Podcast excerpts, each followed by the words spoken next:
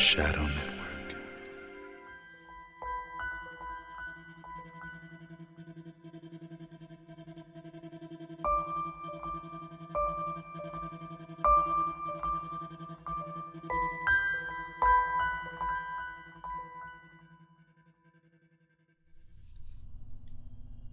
Welcome to the archives. Our record for review today will be from Section 27 Historical Worlds. The planet Ellori is one of our oldest samples, from the fourth wave before the founding. Please note that any opinions expressed in these samples belong solely to the speaker on record and do not reflect the views of this station, the Archival Union, or the collected archives itself. If anything in this review causes listener distress or confusion, please report to the nearest attendant for assistance. Potential sources of distress include homesickness and colonization. Please also note there will be time for questions and observations once the sample has concluded.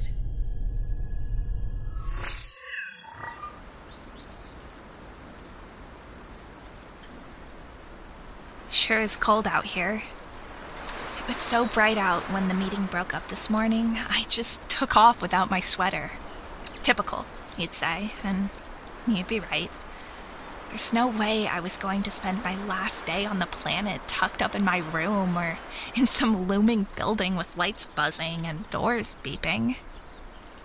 So, here I am at the edge of the woods again, shivering. If only I had my big sister along, nagging me about things like sweaters and making sense and lunch. I needed to say goodbye, I guess. After all the time we spent out here pretending the city didn't exist, I couldn't just leave. What was I? Four when you first dragged me outside the wall? Four, terrified, and absolutely not going to tell my sister I wanted to go home. You treated this place like it really mattered. Like some huge, important secret you were finally going to let me in on. No way was I giving that up. And you were right. All that time poking around in the dirt and playing with weeds, and we somehow made it into our lives. Maybe after tomorrow, once us noisy colonists are gone, you can take your students out here and show them everything. Let them dig their hands in the dirt and feel it like we did. Let them fall in love with the weeds. Maybe they'll find something as special as our blue star and change the world. They just smell so good.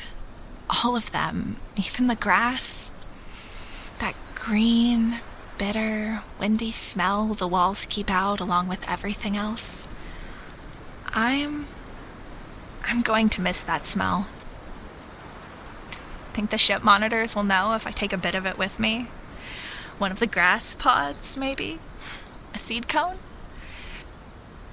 They wouldn't space me for breaking some kind of alien plant species intermingling regulation, right?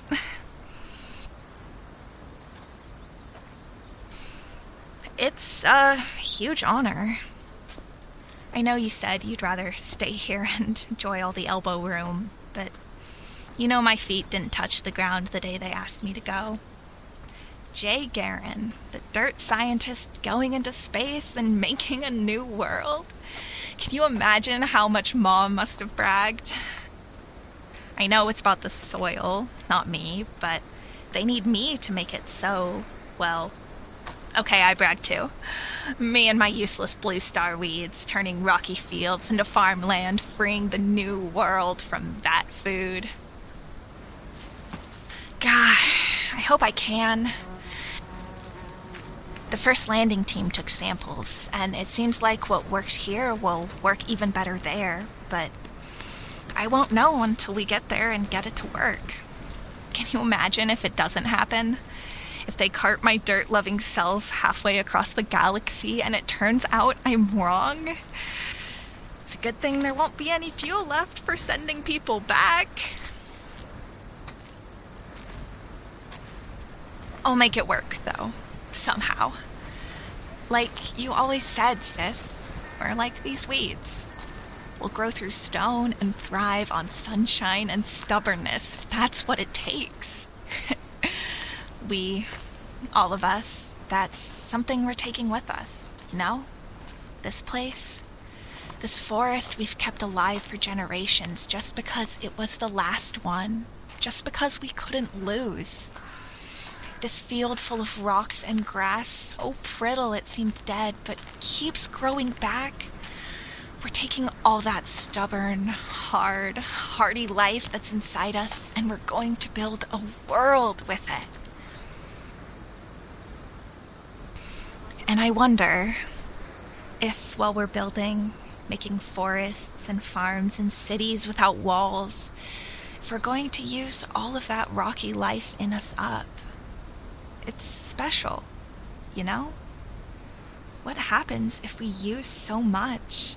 Make that new world so rich and green that we forget how to grow in anything less. Maybe we won't lose it, but we won't pass it on to our children or theirs. Will we make a world where even the people are soft? Part of me thinks that would be the best possible thing, the goal, really to make a world so gentle that we don't have to be hard. But I don't know. It's who we are, it's how we grow. Listen to me, going on like I'm one of your professors. I just. I want to know that while we're making a new home, we're not just forgetting this one. I miss it already. Crowded, loud, rules and all.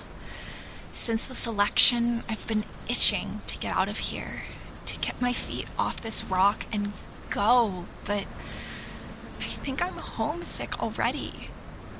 Can a person even be homesick for a place they're still in?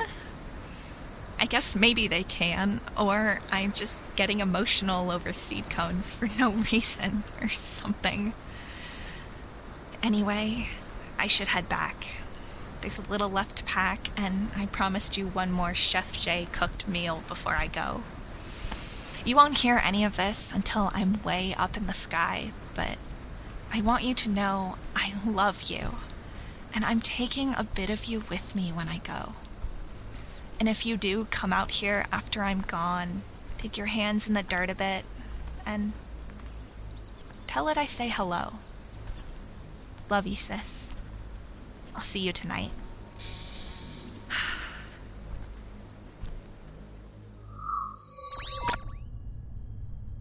The speaker, we believe, is a young farmer selected for the journey from Ellori for their work in plant based soil rehabilitation.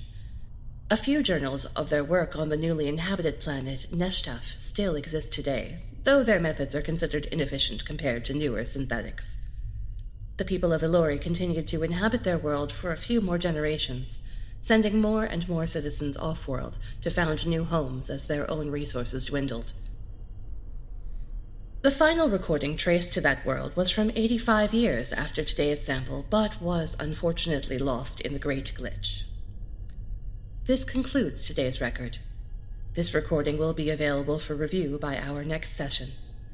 If you have any questions or wish to comment on today's experience, please visit an attendant, and they will happily record your response.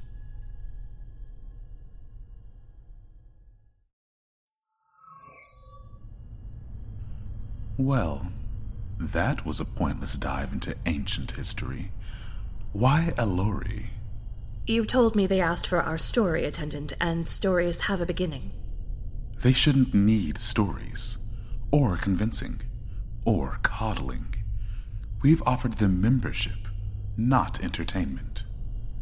They want to know who we are. And so you'll show them. Help them choose then, Archivist and quickly. Yes, ma'am.